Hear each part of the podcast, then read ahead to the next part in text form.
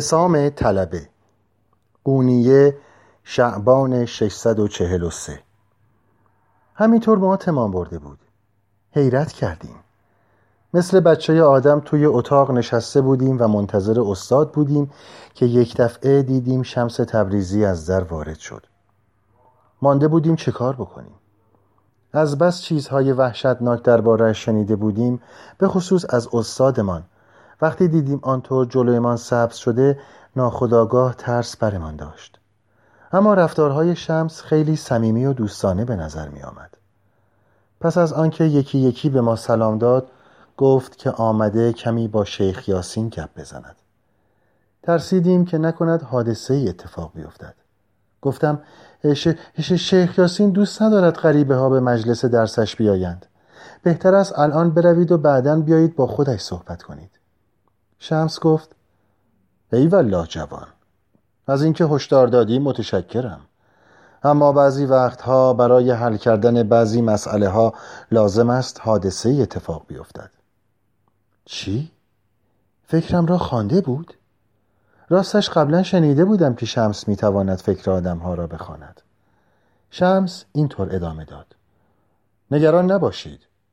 صحبتم با استادتان خیلی طول نمی کشد. ارشاد کنارم نشسته بود. خم شد و پچ کنان در گوشم گفت مردک پررو را ببین. تا مجلس درس استاد آمده. یارو خود شیطان شامی است. سرم را تکان دادم. اما راستش من در وجود شمس حالتی ندیده بودم که به شیطان بماند تصویری که از خودش در ذهنم درست کرده بود تصویر مردی درستکار سریح لحجه و جسور بود فکرم را برای خودم نگه داشتم. چند دقیقه بعد شیخ یاسین از در وارد شد. به نظر غرق فکر می رسید. ابروهایش در هم گره شده بود. هنوز یک قدم بر نداشته بود که همانجا خشکش زد. حیرت زده به مهمان ناخوانده نگاه کرد. این مرد نحس اینجا چه کار دارد؟ چرا گذاشتید وارد اتاق بشود؟ ما شاگردها به همدیگر نگاه کردیم. اما قبل از آنکه بتوانیم جوابی بدهیم شمس بی پروا وسط صحبت پرید و گفت که داشته از اینجا رد می شده. با خودش گفته سری به مدرسه بزند و مردی را ببیند که در قونیه به این بزرگی بیش از همه از او نفرت دارد. بعضی از طلبه ها با حالت عصبی صرفه کردند. به ارشاد نگاه کردم. او هم نگران بود. چنان اضطرابی در فضا حاکم بود که می‌شد با دست لمسش کرد. شیخ یاسین گفت برایم مهم نیست که چرا اینجا آمده ای کارهای مهمتری از هم کلام شدن با تو دارم. یالا برو بیرون. می‌خواهم برگردم سر درس. یالا بزن به چاک. شمس گفت می‌بینم نمی‌خواهی رو در رو با من صحبت بکنی. اما پشت سرم بلبل زبانی می‌کنی. هیچ کس هم جلودارت نیست. مدام پشت سر من و مولوی و اهل تصوف لیچار میبافی. حالا که اینقدر ذهنت را مشغول کرده ایم لابد سوالهایی داری. خب بپرس. شیخ یاسین ترش کرد. من حرفی با تو ندارم. هرچه لازم باشد بدانم می‌دانم. شمس به طرف ما برگشت و صدایش را بلند کرد. اگر کسی بگوید هرچه لازم باشد بدانم می‌دانم به او نه به چشم استاد بلکه به چشم جاهل و نادان باید نگاه کرد. فقط نادانها گمان می کنند همه چیز را می دانند. شیخ یاسین از عصبانیت سرخ شد. سیب آدمش قلمبه بیرون زد. در این صورت بیا از طلبه ها بپرسیم. کدام یک از این دو نفر باید بود؟ عارفی که جوابها را می‌داند یا حیرانی که چیزی جز سوال ندارد و ذهنش پریشان است. همه دوستانم طرف شیخ یاسین را گرفتند. اما حس کردم که بیشترشان صادق نیستند و اینجوری می‌خواهند دل استاد را به دست بیاورند. شمس شانه ای تکان داد و گفت اینکه گمان می‌کنی همه جوابها را میدانی نشانه جهل است. اما حالا که در جواب پیدا کردن رو دست نداری یک سوال از تو بکنم. آن لحظه بود که نگران ادامه بحث شدم. اما هیچ جور نمی‌شد به قضیه فیصله داد. شمس پرسید اینجا و آنجا می نشینی و پشت سر من حرف می‌زنی؟ می‌گویی خدمتگزار شیطانم. خیلی خوب. حالا که اینجور است از خدمتتان خواهش می‌کنم بفرمایید شیطان چیست؟ شیخ یاسین که فرصت نطق کردن به چنگش افتاده بود گفت البته که می‌گویم.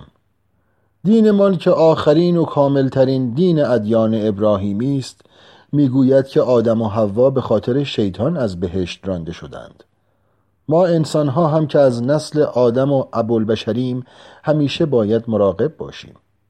زیرا شیطان با لباس مبدل میانمان میگردد. گاه به لباس قماربازی در میآید که به قمار دعوتمان می کند گاه به هیئت زنی زیبا در میآید تا از راه بدر کند ما را. شیطان حتی به صورتهایی در میآید که اصلا انتظارش را نداریم. مثلا به شکل درویشی آواره هم ممکن است سر راهمان سبز شود. شمس طوری که انگار منتظر این توهین بود لبخند زد. منظورت کاملا معلوم است. اما چه کار راحتی بوده؟ این که همیشه در وجود دیگران دنبال شیطان بگردیم به کارمان می آید مگر نه؟ شیخ یاسین با تردید پرسید منظورت چیست؟ خب اگر شیطان اینقدر که می‌گویی هیلگر و قوی است و همیشه منتظر فرصتی است تا زیر پایمان بشیند دیگر چه نیازی است ما انسانها به خاطر اشتباهاتی که مرتکب می‌شویم خودمان را مقصر بدانیم؟ می‌گوییم همه خیر از خداست و همه شر از شیطان ما این وسط چه کاره ایم؟ اینطوری دیگر دلیلی نمیماند که ما از خودمان بازخواست کنیم و اشتباهاتمان را جبران کنیم می‌بینی چقدر راحت است؟ شمس همانطور که حرف می‌زد توی اتاق شروع کرد به قدم زدن و با هر کلمه تازه‌ای صدایش را بلندتر می‌کرد اما یک لحظه فرض می‌کنیم جایی بیرون از وجودمان شیطانی هیلگر و مستقل از ما وجود ندارد. آن ملک های عذاب هم که توی دیگ آب جوش قلقل می جوشانندمان وجود ندارند. در این صورت روایت هایی که از ترس خون را در رگهایمان منجمد می کنند ای بسا برای درس دادن به ما باشند. اگر شیطان و جهنم برای نشان دادن حقیقت به ما روایت شده باشند و بعدها ما آن حقیقت را فراموش کرده و از برکردن روایت های غالبی بسنده کرده باشیم در آن صورت چه؟ شیخ یاسین دستهایش را در هم گره کرد خب آن حقیقت چه بوده؟ آن حقیقت چه بوده؟ این بوده انسان موجودی چنان پیچیده است که هم بهشت را برای خود مهیا می کند هم جهنم را انسان اشرف مخلوقات است از بلند مرتبه بلند مرتبه تریم و از پست پستر اگر معنای این را کاملا درک می کردیم آن وقت نه در بیرون بلکه در درونمان شیطان را می جستیم. چیزی که لازم داریم این است که خودمان را جز به جز وارسی کنیم. نه اینکه در دیگران دنبال خطا باشیم. شیخ یاسین با لحنی تمسخر آمیز گفت تو برو خودت را وارسی کن. انشاءالله روزی کفاره گناهانت را می دهی اما علما باید مواظب جماعت باشند. ما آنطوری نمی توانیم به کار خودمان برسیم. شمس گفت در این صورت اگر اجازه می دهید حکایتی تعریف کنم. این حرف را با لحنی چنان قلوامی زد که درست نفهمیدم سر به سرمان می‌گذارد یا اینکه واقعا اجازه می‌خواهد. به هر حال این حکایت را تعریف کرد. چهار بازرگان در مسجدی خالی نماز میخواندند. همان موقع معزن وارد می شود بازرگان اول نمازش را نیمه کاره رها می کند و فورا می‌پرسد جناب معزن از آن گفته اید یا هنوز وقت داریم? بازرگان دوم نمازش را رها می کند و به دوستش می گوید ای بابا نمازت را نیمه کاره رها کردی چرا حرف زدی؟ نمازت باطل شد. یالا زود باش از اول بخوان ببینم. بازرگان سوم تا این را شنید دخالت کرد و گفت ای وای احمق چرا او را سرزنش می کنی؟ تو باید نماز خودت را تمام می کردی ببین الان نماز تو هم باطل شد. بازرگان چهارم طاقت نیاورد. زیر لب زمزمه کنان گفت این بیعقلها را ببین. هر سه نمازشان را هدر دادند. خدایا تو را شکر می‌گویم که نگذاشتی گول بخورم و مثل آنها نمازم نیمه کاره بماند شمس پس از تعریف کردن این حکایت به شاگردها رو کرد و پرسید خب شما چه فکر می‌کنید؟ به نظر شما کسی از این چهار بازرگان نمازش باطل شد؟ اگر شد کدامشان؟ توی اتاق درس انگار موجی به راه افتاد بعضی شاگردها به فکر فرو رفتند. بعضی دیگر هم دور هم جمع شدند و درباره جواب شروع به بحث کردند. آخر سر یکی از ته اتاق فریاد زد نماز دومین و سومین و چهارمین بازرگان قبول نمی شود. همهشان باید از اول بخوانند. فقط تاجر اول است که تقصیری ندارد چون او فقط خواسته که با معزن مشورت کند. ارشاد طاقت نیاورد. پرید وسط حرف. بله اما او هم نباید نمازش را نیمه کاره میگذاشت. به نظر من به جز چهارمی بقیه بازرگان ها اشتباه کردند. بازرگان چهارم فقط با خودش حرف می‌زد. نگاه هم را دزدیدم. هیچ یک از این دو جواب را درست نمی‌دانستم. اما تصمیم گرفته بودم حرفی نزنم. اگر نظرم را می‌گفتم احتمالا هیچ کس خوشش نمی آمد. اما همین که این فکرها از ذهنم گذشت شمس تبریزی یک دفعه ایستاد. به من اشاره کرد و پرسید خب تو پسر جان تو چه فکری می‌کنی؟ آب دهانم را قورت دادم. گفتم این بازرگان ها اگر تقصیری هم داشته باشند این نیست که نماز را نیمه کاره گذاشتند و حرف زدند گناه اصلیشان این است که به جای آنکه بر حقیقت نماز و دعایی که می‌خوانند متمرکز شوند فکرشان جای دیگری است و حواسشان به اتفاقات دوروبرشان اما اگر الان ما درباره آنها قضاوت کنیم آن وقت همان خطا را ما هم مرتکب شده ایم شیخ یاسین بی حوصله حرفم را قطع کرد. چه می‌خواهی بگویی؟ می‌گویم هر چهار بازرگان به دلایل مشابه خطاکارند. از طرف دیگر نمی‌توانم به هیچ کدامشان بگویم خطاکار چون حکم کردن درباره آنها وظیفه من نیست. من از کجا بدانم نماز کدامشان قبول بوده و نماز کدامشان قبول نبوده؟ من فقط به کار خودم می‌پردازم. زوب کردن نفسم و پروردن دلم. شمس تبریزی قدمی به طرفم برداشت.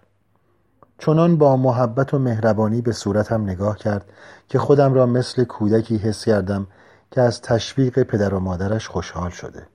اسمم را پرسید. گفتم حسام سرورم. و در آن هنگام شمس به سایر شاگردها رو کرد و گفت دوستتان حسام دل صوفیان دارد. شاید این را هنوز خودش هم نمی‌داند. اما مایه این ترکیب مایه رندان است. این را که شنیدم صورتم داغ شد. با خودم گفتم الان است که شیخ یاسین کلی لیچار بارم کند و همشاگردی ها دستم بیاندازند اما نگرانی هایم همانطور که آمده بود همانطور هم رفت. پشتم را صاف کردم. به شمس لبخند زدم. او هم لبخند زنان چشمکی به من زد و پرشورتر از قبل حرفش را ادامه داد. صوفی می‌گوید به جای آنکه درباره دیگران داوری کنم و حکم بدهم درون خودم را مینگرم. نادان می‌گوید همه نقص های دیگران را پیدا می کنم اما فراموش نکنید کسانی که در دیگران دنبال خطا میگردند اکثر اوقات خودشان خطاکارند. می‌گویند وارد جزئیات شویم. آنگاه کل را فراموش می کنند درختها نمی‌گذارند جنگل را ببینند. شیخ یاسین حرفش را برید. چی؟ جزئیات؟